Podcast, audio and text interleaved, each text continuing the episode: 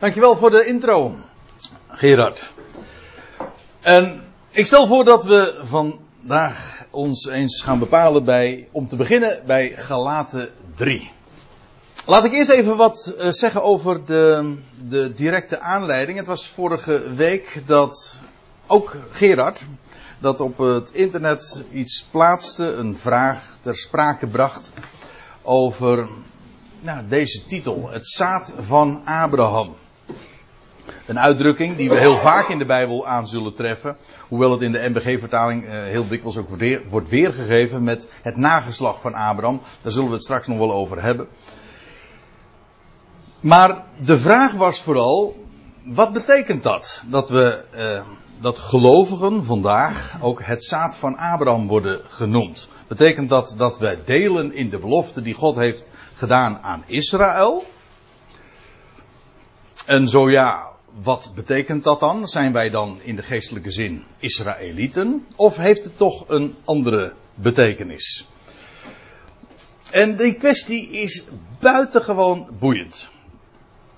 En ik stel voor dat we daar ons eens mee, mee bezig gaan houden. En zoals gezegd, de directe opstap naar dat onderwerp is Galaten 3. Want daar heeft Paulus het over. Die uitdrukking die hij dan weer direct ontleent aan het Oude Testament. En uh, al aan het boek Genesis. Afijn, daar zullen we het allemaal over hebben. En ik stel voor dat we aanhaken nu bij Galaten 3 vers 16. En je ziet meteen al aan de wijze waarop Paulus dat dan bespreekt hier in dit 16e vers, dat hij bezig is een betoog te houden. Zodat we daar hier nu middenin vallen. Maar ja, goed, dat is uh, nu eenmaal zo en daar ontkom je ook niet aan. Het is heel goed te doen om, dat, om hier te beginnen. Nu, dan staat er dit geschreven. Nu werden aan Abraham de beloften gedaan. Uitgesproken, en, en er staat erbij, en aan zijn zaad. En moet eens opletten wat hij dan vervolgens zegt. Hij zegt niet aan zijn zaden in meervoud, maar in het enkelvoud. En dit is heel interessant, want in de eerste plaats blijkt daaruit hoe precies Paulus die tekst van de schrift leest. Ik bedoel, hij let erop of het in het enkelvoud of in het meervoud staat, want dat is van belang. Dat zegt dus ook iets over de wijze waarop Paulus zelf met de schriften omging. Met grote eerbied. Het loutere feit dat iets in het enkelvoud staat, is niet zonder betekenis. Nee, zegt hij, het is niet voor niks dat er niet staat zaden, maar zaad. Enkelvoud. Nou zou je natuurlijk daar de,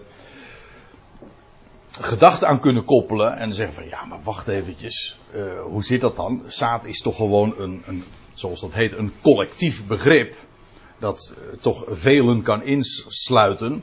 Um, ik, heb, ik heb er nu eens, niet eens een tekst uh, of een dia bij, maar ik denk dat het toch even handig is om daar nu even naartoe te gaan, naar Romeinen 4.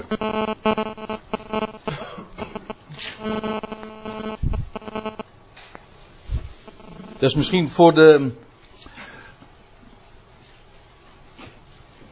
Voor het verstaan van die uitdrukking is het een, van, van belang om dat er eventjes bij te betrekken. Want daar zie je dit.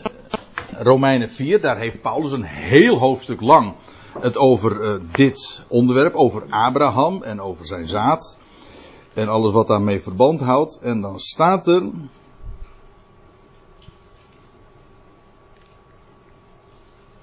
Ja, in vers 16. Ook vers 16. Romeinen 4 vers 16. Daarom is er alles uit geloof, opdat het zou zijn naar genade. En dus de belofte zou gelden voor al het nageslacht. Ik lees even ter waarschuwing ook. De NBG-vertaling dus. Want de Statenvertaling zegt hier zaad. Klopt dat? Ja. ja. Ik heb het niet eens nagekeken, maar dat weet ik eigenlijk op voorhand al. Uh, daarin is de Statenvertaling ook veel concordanter. Dat wil zeggen, veel eensluidender. Die geeft gewoon consequent dat woord zaad weer met zaad. En de MBG-vertaling uh, legt hiermee iets uit. En dat is, dat is trouwens geen kritiek, want de, het woord zaad betekent dikwijls gewoon nageslacht. Dat klopt. En dat het inderdaad niet per se op één iemand hoeft te slaan. Ja, dat is uh, buiten kijf. Dat weet Paulus ook wel. Want dan zegt hij. Daarom is alles uit geloof. Dat het zou zijn naar genade. En dus de belofte zou gelden voor al het zaad. Niet alleen voor wie uit de wet. Maar ook voor wie uit het geloof van Abraham zijn. Die de vader van ons allen is. Gelijk geschreven staat. Tot een vader van vele volkeren heb ik u gesteld voor het aangezicht van de God in wie hij geloofde, die de doden levend maakt en het niet zijnde tot aanzijn roept. Hier zie je dat uh, Paulus het ook heeft over, over het zaad van Abraham, maar wat, uh, wat blijkt dat dan te betekenen? Vele volkeren. Zo, zodat die uitdrukking zaad niet per se betekent dat het maar over één iemand gaat. Dat weet Paulus ook. Dat, het loutere feit dat hij dat zo in Romeinen 4 uiteenzet, dat blijkt daar zonneklaar uit.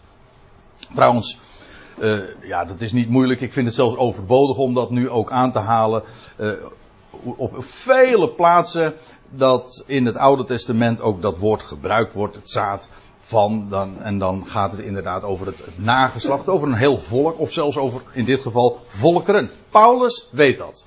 Ik zeg dat er even bij, omdat sommige mensen hebben gezegd, wat de argumentatie die Paulus hier in Galaten 3 opvoert, die is vergezocht.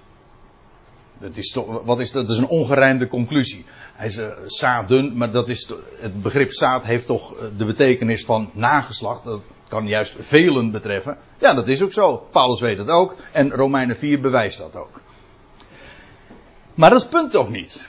Paulus zegt dit om, aan, om iets te benadrukken. Hij zegt, uh, dat woord zaad staat in het enkelvoud. Hij zegt, en dat heeft een diepere zin. Dat heeft, dat had hij, daar heeft hij het heel vaak trouwens over in de gelaten brief. Als hij bijvoorbeeld de geschiedenis aanhaalt van Ismaël en Isaac, dan zegt hij, deze dingen hebben een diepere zin, een diepere beduiding. Dat staat er niet zomaar als je het oppervlakkig leest. Nee, het loutere feit dat het woord zaad enkelvoud is, ook als het collectief aan, het is opmerkelijk dat het een enkelvoud is. Nou, en dat is waar Paulus nu hier op voortborduurt. Hij zegt niet aan zijn zaden in meervoud, maar in het enkelvoud, aan uw zaad. Het zaad van jou. Dat wil zeggen, zegt Paulus, aan Christus. Het loutere feit, dat is de, het betoog dat Paulus hier houdt. Het loutere feit dat het woord zaad een enkelvoud is, betekent in de diepste zin dat het over één iemand gaat. Dat het niet in het meervoud staat, maar over in het enkelvoud. En dat betekent, het gaat uiteindelijk ten diepste over één iemand, namelijk Christus. De Messias. En daarmee ook degene die opgestaan is uit de doden. De levende.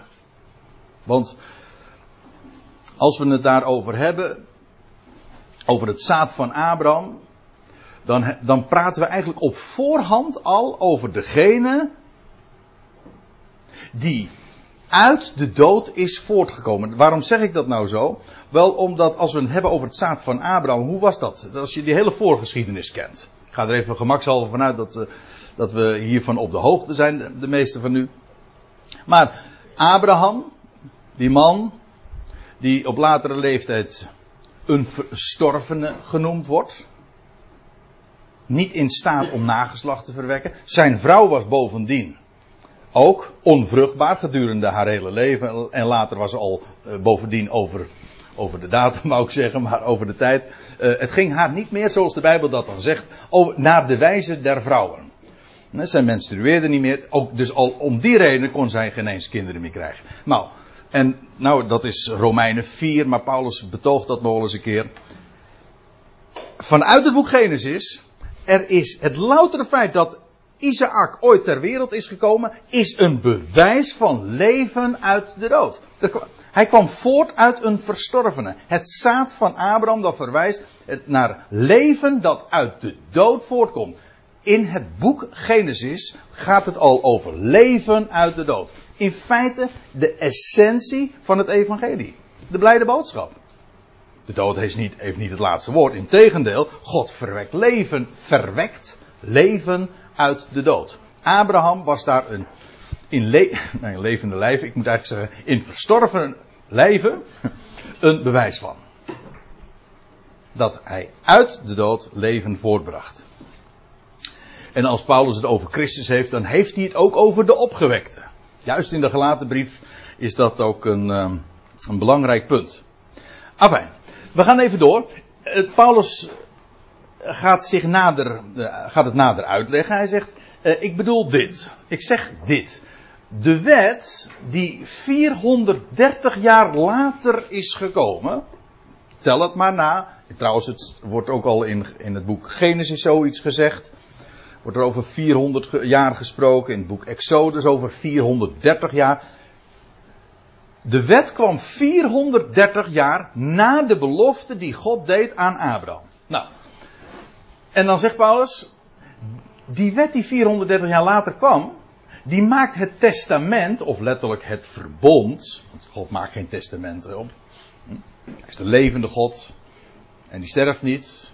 En het hele begrip testament, dat is een heel akelige vertaalfout. Uh, daar staat gewoon het woord verbond. Dat is ook trouwens het grote. Ja, wij spreken altijd over het Oude Testament en het Nieuwe Testament. Het is een ingeburgerd begrip. Maar wees u goed bewust, er staat gewoon het woord verbond. Iets tweezijdigs. Goed, ik ga daar even nu aan voorbij, maar ik wijs er wel eventjes op. Uh, die wet die 430 jaar later kwam, die maakt dat, dat verbond, dat God uh, gesloten had met Abraham, die belofte die hij had gegeven, waaraan door God van tevoren rechtskracht verleend was, hij had dat bekrachtigd. God had, hoe had God dat bekrachtigd? Door iets wat God zelden doet. Namelijk een eed zweren. God belooft doorgaans, zijn ja is ja. Maar bij een, een, paar gelegenheden lees je dat God inderdaad een belofte doet. Bij eedzwering zelfs. Dus dat was wel uh, tevoren inderdaad rechtskracht verleend. Wel, dat kan die wet die God gegeven heeft, die kan natuurlijk nooit die belofte ongedaan maken. Als God een belofte doet, en hij geeft later een wet uh, waar een mens dan aan moest, uh, naar moest luisteren en waar die, dat, die moest gehoorzamen. Ja, maar die kan natuurlijk nooit die belofte ongedaan maken. Zodat de belofte haar kracht zou doen verliezen. Uh, die wet, dat is wat Paulus zegt. Die wet die God later, pas honderden jaren na de belofte aan Abraham aan Israël gaf, die maakt niet de belofte die hij al eerder had gegeven onvoorwaardelijk. Vergis u niet. De belofte die God had gedaan aan Abraham, daar hing geen, geen prijskaartje aan, daar was dus geen voorwaarden aan verbonden. Alle verplichtingen waren allemaal aan Gods zijde. God beloofd, beloofde en bij God lag dus ook was verschuldigd om dat te doen. Hè? U weet, belofte maakt schuld. En wie belooft, is verplicht dat na te komen. God had beloofd. En dat het de wet gehoorzaamheid eist, et cetera. En dat er zegen en vloek aan verbonden was. Uh, op voorwaarde van wat de mens deed of niet zou doen, et cetera. Dat kan nooit die belofte dus ongedaan maken. Die belofte, die staat. Immers, als de erfenis van de wet afhangt, dan niet van de belofte. Die wet is. Wat God heeft gegeven, dat hangt niet af van wat de mens doet, of die gehoorzaamt, ja of nee. Nee, het hangt af van de belofte. En, en, en Paulus zegt, juist door een belofte, of juist door belofte, dat wil zeggen doordat God belooft, heeft God aan Abraham zijn gunst bewezen. Er staat hier letterlijk een woord voor waar uh, afgeleid van genade. Hij heeft zijn genade gegeven. Puur om niet. Dat is wat het betekent. Een beloof, een belofte en God zou dat vervullen. En dat heeft niets te maken met die wet. Niets. Het staat er helemaal los van. Waarna vervolgens dan de vraag zich opdringt. En Paulus stelt hem zelf. Om, ja, want ja, goed, als je dit leest, dan denk je, ja, goed, waarom heeft God dan überhaupt die wet gegeven? En Paulus stelt de vraag ook, waartoe dient dan die wet? Van waar dan? Nou, zegt Paulus, om de overtreding te doen blijken, is zij erbij gevoegd. Oh, oh, nou moeten we even uitkijken. Want deze woorden, te doen blijken, staat er niet. Als u een statenvertaling hebt, staat het ook hier weer correct. Ter wille van, als ik het me niet vergis. Hè? Dat is omwille van. Omwille van de overtredingen hè, is zij erbij gevoegd. Kijk, de MBG-vertaling heeft ervan gemaakt om de overtredingen te doen blijken. En dan hebben ze iets een beetje mooi gemaakt. Voor zover je de Bijbel mooi kan maken, maar dat dacht men dan. want ja, het, zal toch niet zo zijn dat God. Uh, het, zal, kan toch niet zo zijn dat God de wet gaf met als doel dat de overtreding zou, zou toenemen. Of dat er overtreding zou komen. Dat is wel wat, dat is wel wat er staat hoor. Maar men heeft dat willen wegpoetsen, juist om God niet, zeg maar, daarmee te blameren. Ten onrechte, want ik zal u vertellen, dat wat Paulus hier naar voren brengt, hier in Galaten 3, dat brengt hij ook elders naar voren. Alleen hebben ook de vertalers daar weer alles aan willen sleutelen. Maar er staat, als je aan Paulus vraagt, waarom heeft God aan Israël ooit die wet gegeven? Dan zegt Paulus, nou om de overtredingen. Om der, om der wille van de overtredingen.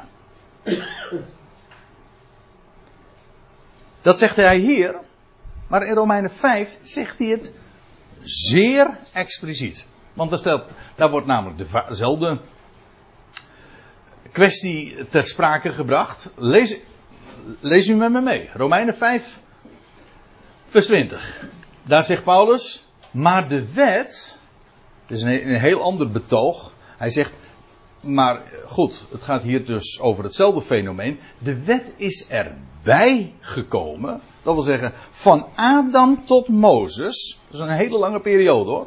Dat is een periode van, van pakweg 2500 jaar.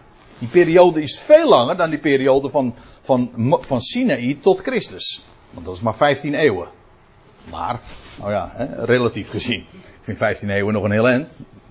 Maar u begrijpt wat ik bedoel. Ten opzichte die periode van Sinaï tot aan Christus, dat is 15 eeuwen. Maar die hele periode van Adam tot, tot Mozes duurde maar liefst 2500 jaar.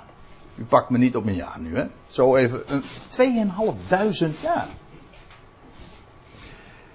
Nou, al die tijd heeft de mens ja, geleefd bij wat God gesproken heeft en Gods belofte. Maar de wet kende men niet. Die wet is er gewoon later pas voor één volk nog wel bijgekomen. En weet u, en, en dan lees ik het weer voor uit de uh, NBG-vertaling. Dan staat er zodat de overtreding toeneemt.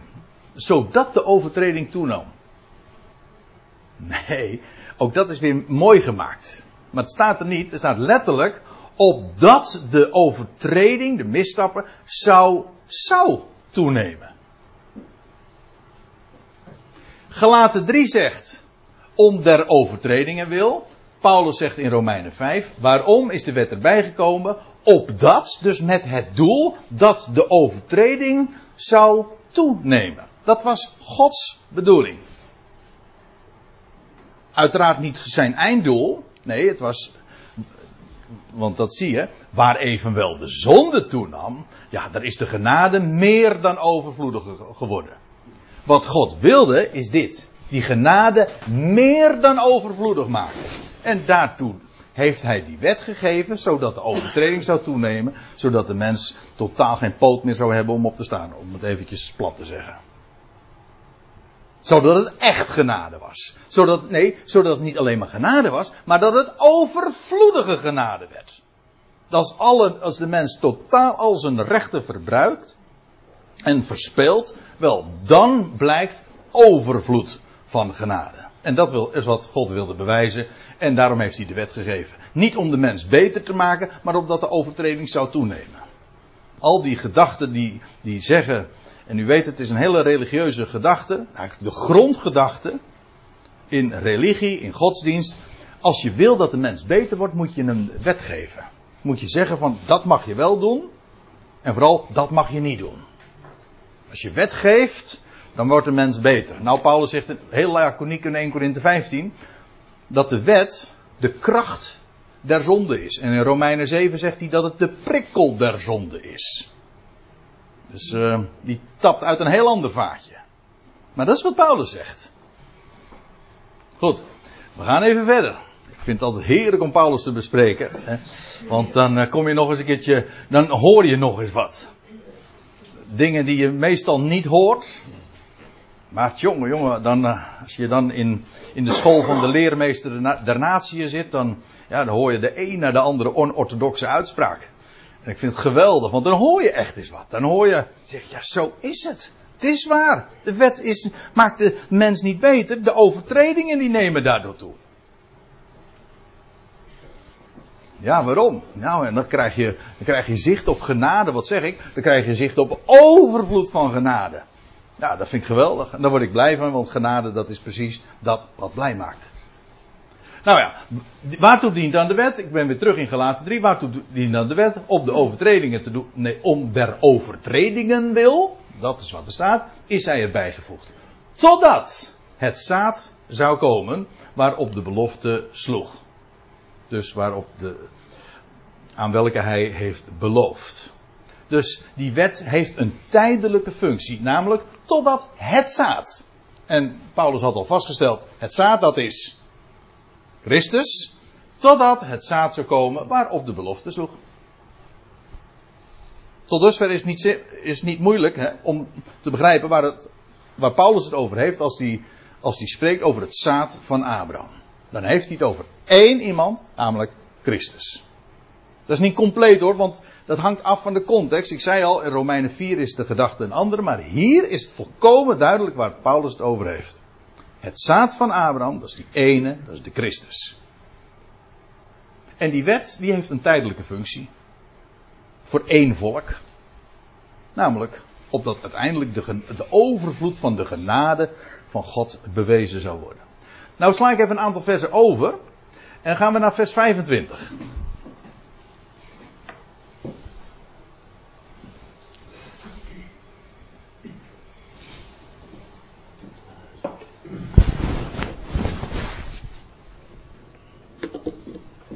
Nu echter het geloof gekomen is. Ja, nou moet ik even. Nou, ik sla een paar versen over, maar dat is, het nadeel dan is, daarvan is weer dat, dat je dan dus ook een, een paar gedachten die Paulus juist had uiteengezet, dat je die dan ook weer mist. Nou, dat moet ik nou even kort door de bocht even zeggen. Het geloof, dat wil zeggen, nu is de wet, de periode van de wet voorbij. En dan gaat het uitsluitend nog om geloof. Niet om werken. God zegt niet van dit en dat moet je doen. God belooft. Zoals hij ook ooit beloofde aan Abraham. God, Abraham leefde uit geloof. Toch? God had aan Abraham beloofd. En die wet die kwam pas 430 jaar later. Nou, totdat het zaad zou komen. Inmiddels is het zaad gekomen. En wat hebben wij dan nog? Nou, hetzelfde. Wij leven uit exact hetzelfde. Als waaruit Abraham ook leefde. Namelijk geloof. God heeft beloofd. Inmiddels, met dit verschil, de belofte is inmiddels vervuld. Het zaad is gekomen. En wij leven net zo goed uit geloof. God belooft en wij zeggen Amen. En God bewijst zijn woord vervolgens, zijn levende woord in ons. En door ons. En aan ons. En voor ons. Dan leeft Israël ook niet meer onder de wet. Nee. Klopt. Dat is, uh, dat is heel juist uh, gezegd. Onder uh, het oude verbond is ook voor Israël beëindigd. En trouwens, we zullen het zien ook. Nu echter het geloof gekomen is, zijn wij. Paulus spreekt hier ook als Jood. Want de heidenen waren nooit onder die de tuchtmeester. Die waren er sowieso al nooit onder, want God had de wet gegeven aan één volk daar bij de berg Sinai. Nu echter het geloof gekomen is, zijn wij niet meer onder de tuchtmeester. En wat die tuchtmeester is, nou ja, daar had hij het in, dat had hij in, precies in het voorgaande vers gezegd. De wet is dus een tuchtmeester geweest voor ons, Israël, tot Christus. Dat wil zeggen, tot het zaad gekomen is. En wel de opgestane. En nu het en nu het geloof gekomen is, zijn wij, wij niet meer onder de tuchtmeesters. Het grote thema van de hele gelaten brief. En dan zegt, gaat hij verder. Want gij zijt allen zonen van God. Zonen, dat wil zeggen in Gelaten 4 vers 7. dan zegt hij ook, zijt gij zonen gods, dan zijt gij ook erfgenamen. Want die begrippen die zijn eigenlijk onderling uitwisselbaar. Een zoon is een erfgenaam. Of, als je het heel goed wil zeggen, uh, een lotsdeelbezitter. Dat wil zeggen, je bezit, je ontvangt iets als jouw deel. Je, je krijgt het. Dat is, dat is, een lotsdeel. Zoals je ook een, uh, zoals wij daar ook over spreken van, iets wat je krijgt. Ja, het is mijn lot. Het valt mij ten deel. Ik heb er niks voor gedaan. Dat kan een erfenis zijn. Een erfenis valt je ook ten deel, maar dat hoeft niet per se een erfenis te zijn. U weet, een erfenis die krijg je altijd juist vanwege het overlijden van iemand. Maar dat idee van uh, waar het hier over gaat is niet, is niet van een erfenis, maar je, het valt je om niet ten deel zonder dat je er iets voor doet. Dat is het. Want gij zijt allen zonen van God, dat wil zeggen, lotsdeelbezitter. Nou, laat ik, dat is een beetje een, uh, een, een, lastig woord natuurlijk. Ik, leg, ik, ik licht het even toe, maar ik wil best wel spreken over erfgenamen. Met die restrictie dat het niet per se dus gaat over een, het, uh, iets wat je ten deel valt door overlijden, maar het valt je ten deel. Dat is het. Zijt gij, en want gij zijt alle zonen, dat wil zeggen erfgenamen dus van God. Hoe? Door het geloof in Christus Jezus. Er is ook nog een andere uitdrukking die in de gelaten brief vaak genoemd wordt. En dat is het geloof van Jezus Christus. Of Christus Jezus. Dat wil zeggen het geloof dat hij zelf aan de dag legde. Ja, helaas, ook dat is in de NBG-vertaling wegvertaald. Maar goed. Ja, en in andere vertalingen, die ik hier nu ook zo op afstand zie, is dat, dan zie je dat ook niet terug. Maar hier, en dat klopt, is sprake van het geloof in Christus Jezus. Dat wil zeggen, degene die gelooft in Hem, dat wil zeggen in Christus Jezus, in Hem die opgestaan is uit de doden, de verheerlijkte. Wel, degene die dat geloof heeft, die is een erfgenaam nu, vandaag, van God.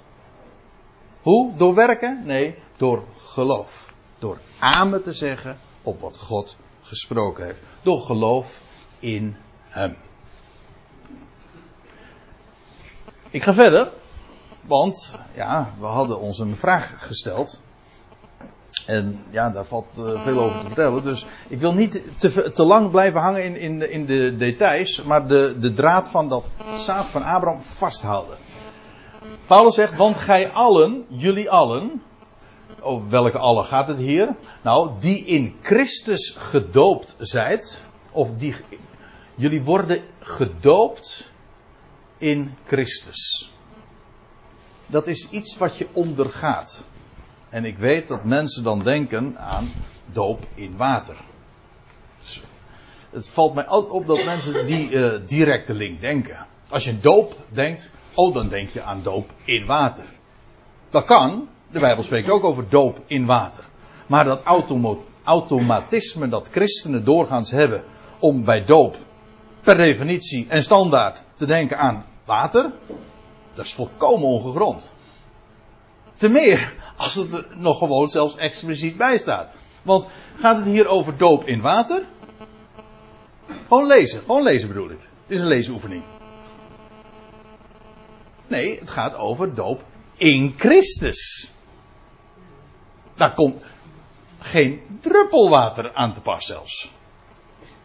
Je wordt gedoopt, ondergedompeld in of één gemaakt met Christus. En dat is een geestelijke zaak. Maar dat zou toch ook niet hoeven te verbazen. Hoe was het ook alweer? Dat, wat, wat zei Johannes de Doper? Ik doop u met water. Of letterlijk in water. Maar hij die na mij komt, zal u dopen in geest. Dat wil zeggen, ik doop in water, maar hij die na mij komt, Christus, die doopt niet letterlijk in water. Nee, die, dat wat ik doe in water, zegt Johannes, dat zal hij die na mij komt doen in geest. Geestelijk. En Paulus zegt in 1 Korinthe 12, dat is nog een andere passage, daar zegt hij, wij allen zijn door één geest, of ja, door één geest tot in één lichaam gedoopt. Dan gaat het over een doop geestelijk. En hier ook. Bij allen die in Christus gedoopt zijn. Hoe word je in Christus gedoopt? Hoe, dat onderga je. Dat is niet iets wat wij zelf doen. Nee, dat, dat voltrekt zich aan, aan je. Aan, namelijk aan degene die gelooft. We zagen dat toch? Hij zet alle zonen van God. Hoe? Door het geloof in Christus Jezus. En door geloof, degene die gelooft, laat ik het zo zeggen, degene die gelooft, die wordt gedoopt, één gemaakt met, ondergedompeld in, hoe je het ook maar zeggen wil, maar in elk geval één gemaakt met Christus. En daarmee ook met hem bekleed en omkleed. Ziet u dat, dat is geen ritueel.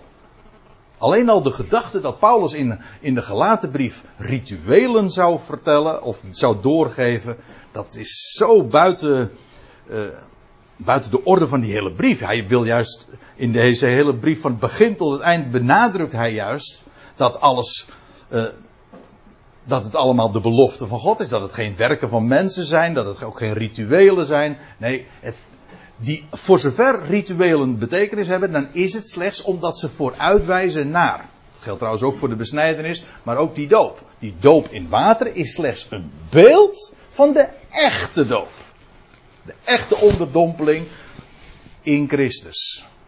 En dat heeft ook te maken met begraven worden en, en, en inderdaad nieuw leven ontvangen, daaruit opstaan. En Gaat maar eens na hoor in Paulus' brieven. Hij spreekt nooit over doop in water. Ja, één keer. Ik ben één keer wel. Hij spreekt één keer over doop in water. En weet u wanneer dat is? Dan zegt hij in 1 Korinthe 1. Dan verontschuldigt hij zich, min of meer, dat hij sommigen in gedoopt heeft.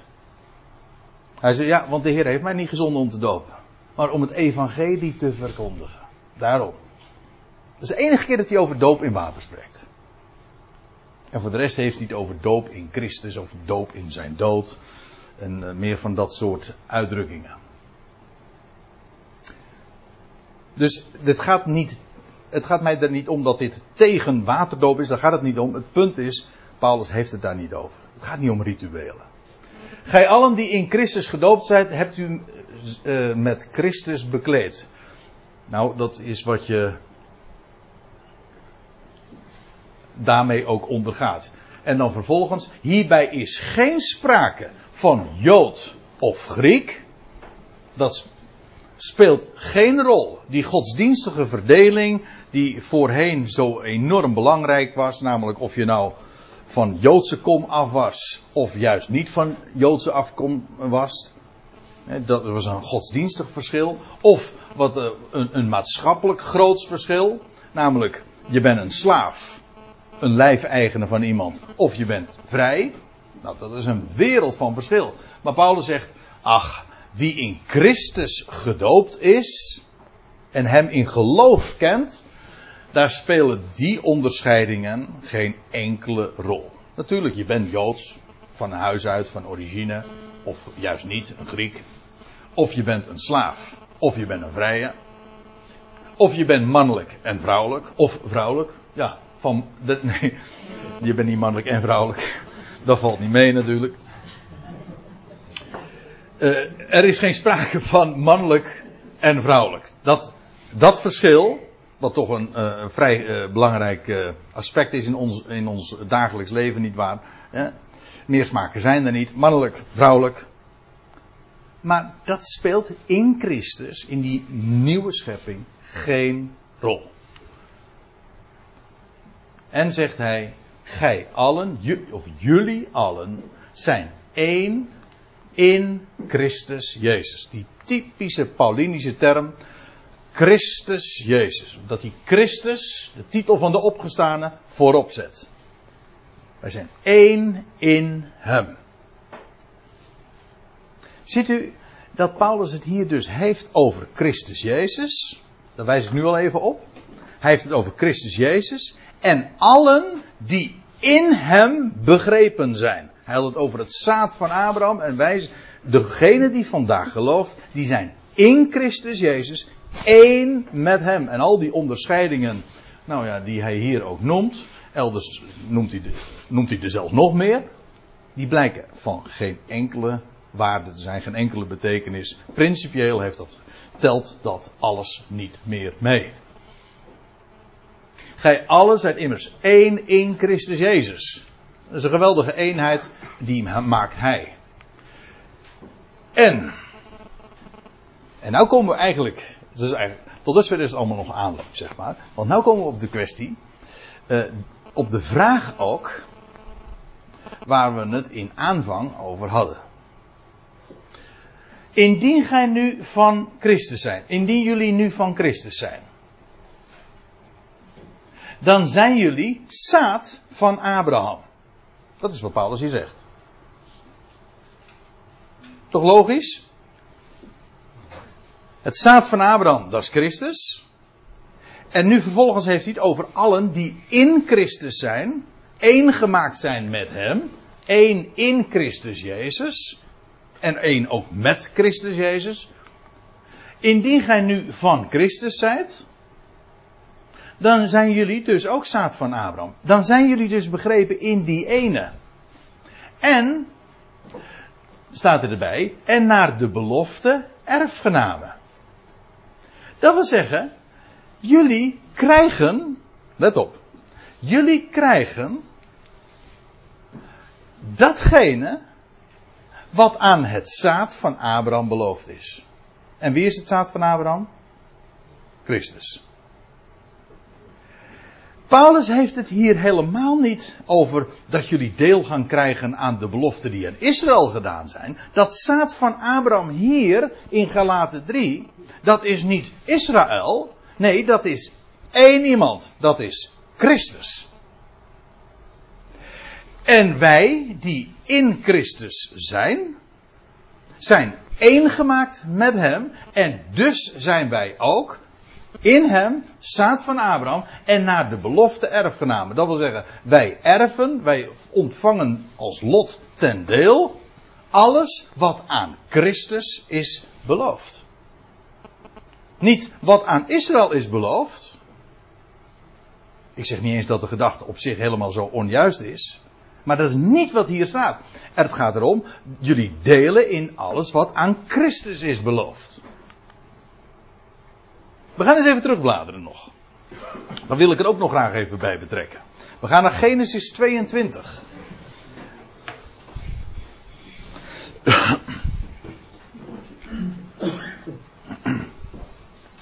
Dat is het hoofdstuk. Jaren nadat inmiddels het zaad van Abraham geboren is, namelijk Isaac, die zijn enige zoon. Wel, in Genesis 22 lees je dat God Abrahams geloof op de proef stelde en dat hij een reis moet gaan maken naar het gebergte van Moria. Ja, ja, dat is dat gebergte waar later de tempel gebouwd zou worden, Jeruzalem. En daar zou hij zijn enige zoon offeren. Nou, en dan lees je dat ze uh, op de derde dag gaat hij met zijn uh, personeel gaat hij daar naartoe. En Isaac neemt hij mee. En dan op de derde dag ziet hij die plaats van verre. En op die dag gaat het allemaal plaatsvinden. En dan, ja, u kent de beroemde geschiedenis dat Abra Abraham wist trouwens dat hij weer met zijn zoon terug zou komen. Dat wist hij. Ja, Abraham zegt tegen zijn knechten: Totdat wij, Isaac en ik, weer tot u zullen teruggekeerd zijn. En dan zou je het commentaris van de Hebreeënbriefschrijver erbij moeten pakken. Dan, dan staat daarbij, ja, Abraham heeft overwogen dat God hem, zijn, zijn zoon, weer uit de doden zou kunnen doen opwekken. Zou kunnen opwekken. En bij wijze, en bij wijze van spreken heeft hij hem ook als uit de doden terug ontvangen. Op die derde dag, inderdaad. Zie je dat die hele boodschap van leven uit de dood op de derde dag. En dat offer dat gebracht wordt van de enige zoon aan wie, in wie heel de belofte verankerd ligt.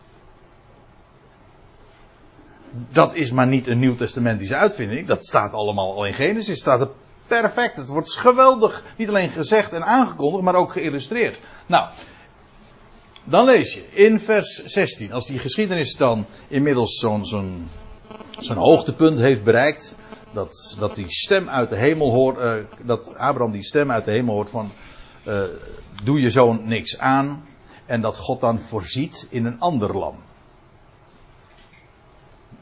De Heere zal voorzien. Jawel, Jireh. En dan zegt God, zweert hij weer. Ik zweer, staat er dan, bij mijzelf, luidt het woord des Heren van Jahweh, omdat gij dit gedaan hebt en uw zoon, uw enige, mij niet onthouden hebt. Dit is toch taal die je zo. Je zou zeggen, als je dit zo leest, hè, uw enige zoon niet onthouden hebt, geofferd hebt, daar op het gebergte van, van, van Moria, daar bij Jeruzalem, waar later ook dat grote offer gebracht werd. Ja, daar spreekt het van. Daar verwijst naar het zaad van Abraham, Yitzchak, de beloofde zoon, de, enige. Wel, omdat gij mij, uh, mij die niet onthouden hebt, vanwege dat feit staat er, en God doet bij die gelegenheid een eedswering, dan zegt hij, ik zal u rijkelijk zegenen en uw nageslacht zeer talrijk maken. Ook hier staat weer, er staat vertaler lezers die hoeven die sprong niet te maken, maar die zien dat meteen al. Er staat gewoon, en jouw zaad, of uw zaad, zeer talrijk maken. Ja, en dan moet je nog even verder lezen. Dus op grond van de belofte, nee, anders gezegd, op grond van het offer van die enige zoon, daar op het gebergte van Moria, op die derde dag, op grond van dat offer gaat God rijkelijk zegenen. Het is toch dubbelzinnig? Dat voel je op je klomp aan. Is, dit, gaat over, ja, voor die andere zoon van, van Abraham. De echte, de enige echte. Wil de, enige, wil de, zoon, de echte zoon opstaan? Nou, dat is die. Ik zal u rijkelijk zegen en uw zaad zeer talrijk maken. En er staat erop bij, als de sterren des hemels en als het zand aan de oever der zee. Dat is, dat is nog een ander aspect over dat zaad van Abraham. En natuurlijk kun je gewoon, ook hier weer gewoon oppervlakkig lezen en zeggen van nou, het gaat hier over het, het talrijke zaad van, van Abraham. Talrijk als de sterren des hemels, zoals het zand aan de oever der zee. Ja, dat is oppervlakkig gelezen en het is volkomen correct. Zo talrijk als die sterren zijn en zo talrijk, ontelbaar als het zand der zee, wel zo zal het zaad van Abraham zijn. Dat is wat hier staat. Maar waarom die, deze woordkeuze? Is dat voor niks? Als de sterren des hemels, eerst wordt er gewezen op de sterren, op de hemel. Vervolgens wordt er gewezen op dat wat de zee aanspoelt aan het strand. Het zand aan de oever der zee. Is dat voor niks? Nee, want dan hebben we precies te pakken wat God inderdaad voornemens is. Het plan van God in verband met het zaad van Abraham. Over, dan hebben we het over Christus, jawel, maar ook degenen die in en door hem gezegend worden. Wel, dat zaad van Abraham, dat heeft een, een hemelsdeel is voor mij niet zo moeilijk. Dat is het volk wat, wat vandaag uitgeroepen wordt. Die ook inderdaad zaad van Abraham zijn. Wij. En wat is onze toekomst? Wat is ons deel? Wat, ons ten deel, wat valt ons als lot ten deel? De hemel. Gezegend met elke geestelijke zegen in de hemelse gewesten, of te midden van de hemelingen, in Christus. Dat zijn die sterren des hemels. Dat is vandaag. Dat is het eerste. Dat is het hoogste deel. U weet het hè. Het eerste krijgt altijd het hoogste. Dat is vandaag zo. En vervolgens als het zand aan de oever der zee. En dat spreekt weer van Israël. Over dat wat de volkerenzee, de zee in de Bijbel is een beeld van de volkerenwereld. Over wat de volkerenzee zal aanspoelen, aandoen spoelen op het land Straks zal Israël verzameld worden uit de volkeren. En het zal gebracht worden op of in het land. Wel, dat is dat zand aan de oever. Door de zee, door de volkerenwereld en uit de volkerenwereld zal het daar terechtkomen. Op het land. Dat zand aan de oever der zee spreekt over Israël. Ik, ik, ik wilde er nog op wijzen, maar ik zie dat het. Uh, de, ja, ik dacht eventjes dat hier de tijd stil zou staan, maar dat is niet zo. Uh, maar ik wilde nog even wijzen. Ik schrijf hem even op. Of hou hem in gedachten. Er staat in openbaring 13, vers 1. Of ja, andere vertalingen is, is het laatste vers van openbaring 12. Maar dan staat, dan, dan zegt Johannes. En ik, en zie, ik stond op het zand. Op, uh, op het zand der zee. En vervolgens zie je dat hij, een, dat, hij, dat hij een beest uit de zee ziet opstijgen. Maar denk even met dit in gedachten waar, die, waar, waar uh, Johannes toen stond in dat visioen. Gewoon in Israël. Nou ja, ik geef hem even ter overweging mee. Ik ga, ik ga niet naar die schriftplaats toe. Ik ga het nu ook niet nader toelichten. Maar dat soort dingen. Ja, daar, daar stuit je dan op. Dit, dit is, dat is het geweldige van het, het bestuderen van de Bijbel. Je, dat, heeft zoveel lagen. Er ligt zoveel onder. Zoveel verborgenheden. Zoveel ge, geweldig veel geheimenissen. En het verwijst naar het plan van God. Maar het verwijst ook naar het geweldige hoge deel van hen die vandaag in Christus zijn. Zijn zaad. Als de sterren des hemels. En uw zaad staat er dan nog bij. Ja, dan kun je denken, ja, wie is dat, uw zaad? Je moet die, nu die vragen stellen, waar, doelt hij op? Doelt hij op Christus? Dat kan ik zo. Niet zo moeilijk om dat inderdaad op die wijze te lezen. En uw zaad, Christus, zal de poort zijn vijanden in bezit nemen. Nou, dat, de poort, hè, dat is de heerschappij. De waar de ins en outs geregeld worden. Of heeft het te maken met het hemelsdeel? Heeft het te maken met het aardse deel? Het aardse zaad van Abraham? Het zand aan de oever der zee?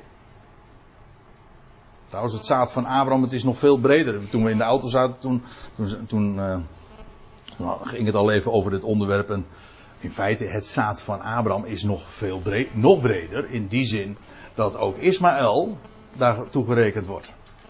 Nou ja, gerekend, niet altijd. Dat is wat ingewikkelder. Maar u, u begrijpt wat ik bedoel. Dus ook, ook aan hen, ik bedoel aan de Ismaëlieten, en is, zijn dingen beloofd. U ziet, eh, als we het zo hebben over het zaad van Abraham, dan denk je van nou ja, dat, daar, daar kun je het sowieso over hebben. Maar daar zit veel aan vast hoor. Daar zit heel veel aan vast. Maar het ging me vooral even om dit ene punt. En dat is dat wij vandaag zaad van Abraham zijn en naar de belofte erfgenamen. Dan gaat het over die ene en dat is Christus Jezus. Dan gaan we nog even naar Efeze 3.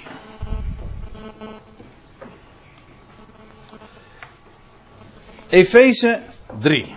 Daarin, die brief, brengt Paulus geweldige geheimenissen ook aan het licht. Hij zegt ook dat hem door openbaring die dingen duidelijk zijn geworden, bekend zijn gemaakt. En over zijn bediening onder de natie. Nou ja, en dan zegt hij, en ik begin te lezen in vers 4. Efeze 3, vers 4. Daarnaar. Nou moet ik het even goed lezen. Ik zoek het eventjes op. In mijn eigen bijbeltje. Um, ja. Ik heb gehoord van mijn dat is Efeze 3, vers 2 dan. Van de huishouding door Gods, van Gods genade, mij met het oog op u gegeven. Dat mij door openbaring het geheimenis bekend, de verborgenheid, zegt de Statenvertaling, het geheimenis, de verborgenheid is bekend gemaakt. Nou, en dan zegt hij in vers 4, daarnaar, dat wil zeggen in dat geheimenis, kunt, of die verborgenheid, kunt gij bij het lezen u een begrip vormen van mijn inzicht. In het geheimenis van Christus.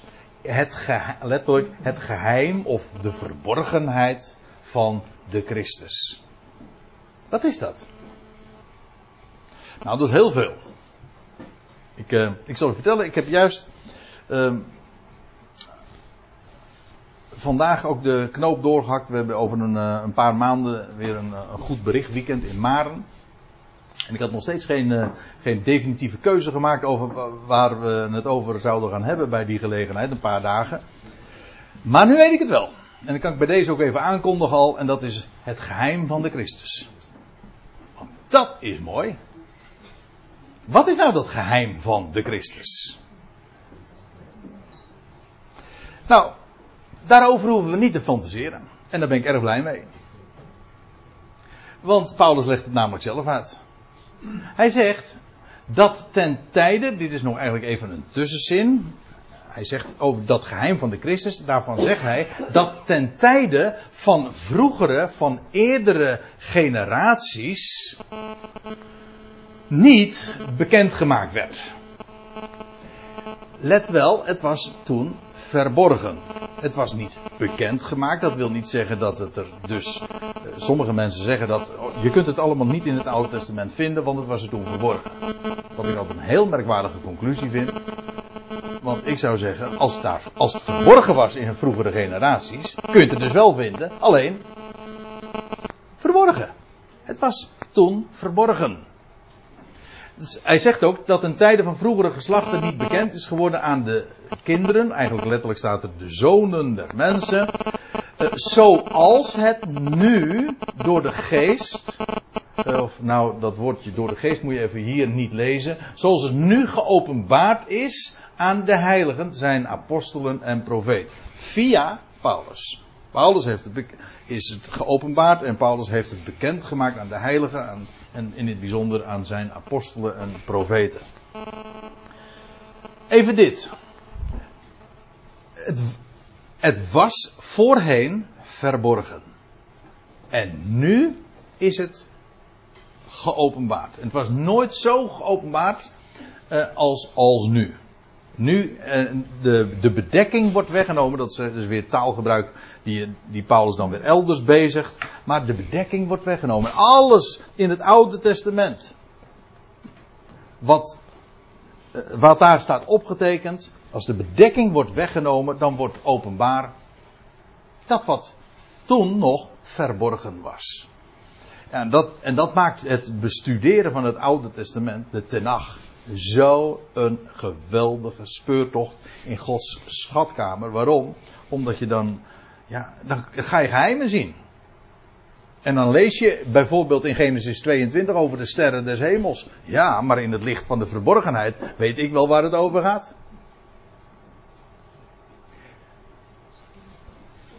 En dan nog wat. Nou, in het volg navolgende vers gaat Paulus dat uitleggen. Dit geheimenis, namelijk dit, dubbele punt. Want nu gaan we de inhoud van het geheimenis zien. In vers 5 zegt hij, of schreef hij, in, vroeger was het niet bekendgemaakt. Nu is het, of niet geopenbaard zoals nu.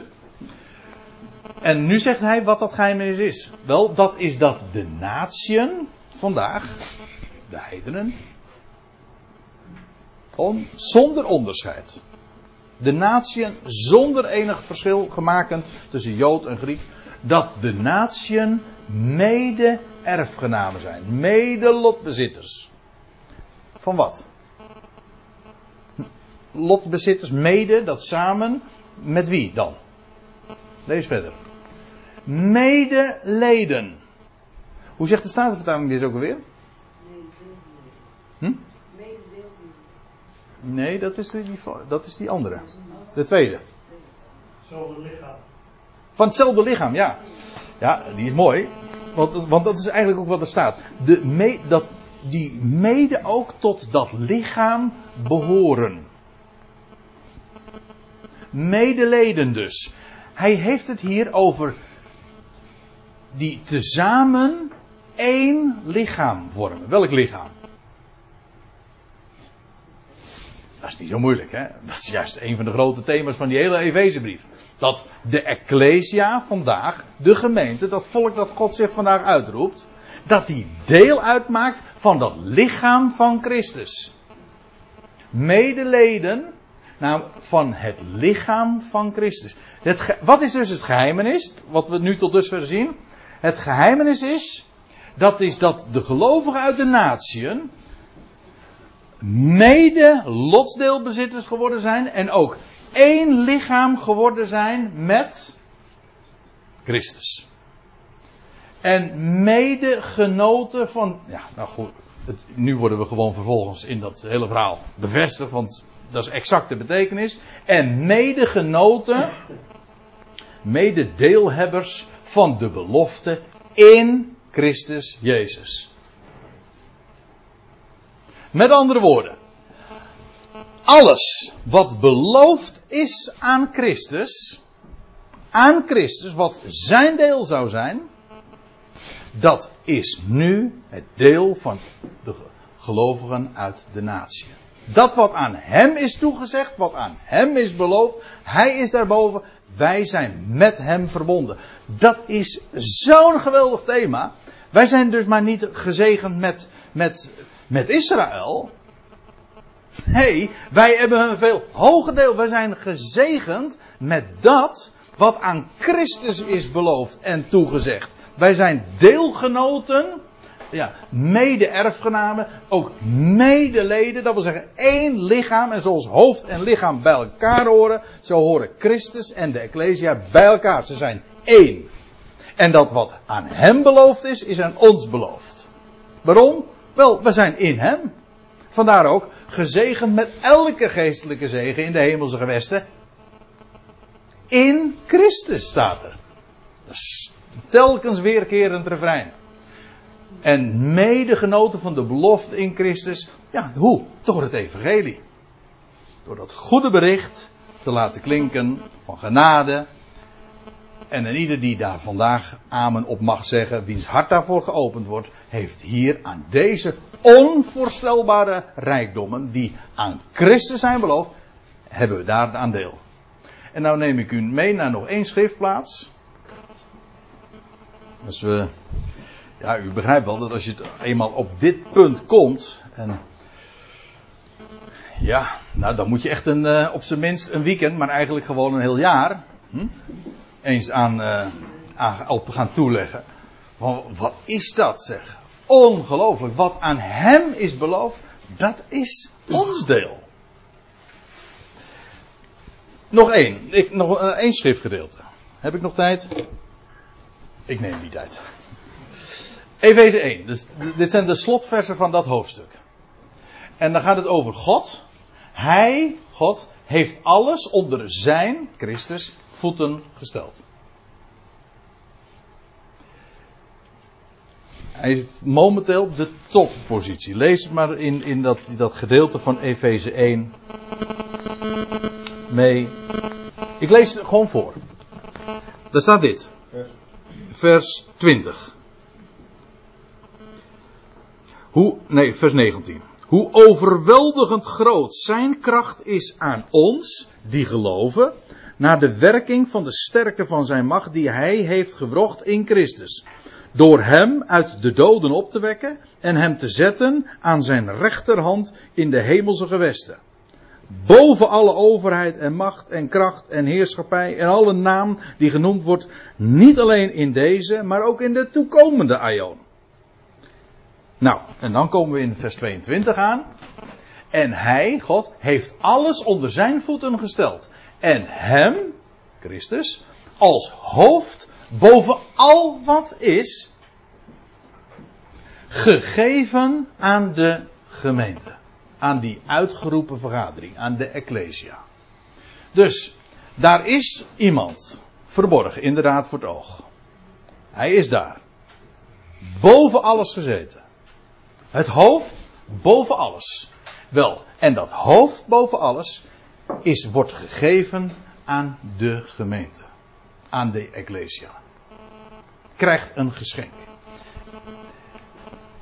En dan staat erbij, wat is die Ecclesia? Dat is die Ecclesia, die zijn lichaam is. Vervuld met hem, nou, er staat eigenlijk dit. U ziet het hier ook in die interlineair. De volheid van hem. Houd de gedachte vast. Hij is het hoofd. Is een hoofd compleet? Nee, bij een hoofd hoort een lichaam. Nou, dat is precies wat de Ecclesia is. Christus. U vindt het misschien blasfemisch klinken. Eh, als ik zeg dat Christus niet compleet is. En toch durf ik het rustig zo te zeggen. Christus als hoofd is niet compleet. Zonder zijn lichaam. De Ecclesia. Wij zijn zijn volheid. Of zijn completering. Want dat is wat het woordje volheid gewoon betekent. Het wat het compleet maakt. Zoals een hoofd niet, niet compleet is zonder lichaam. Wel, dat lichaam, want dat is hier de gedachte, dat lichaam heeft een hoofd gekregen. En zij zijn één met hem. En dus, nou stel je de vraag.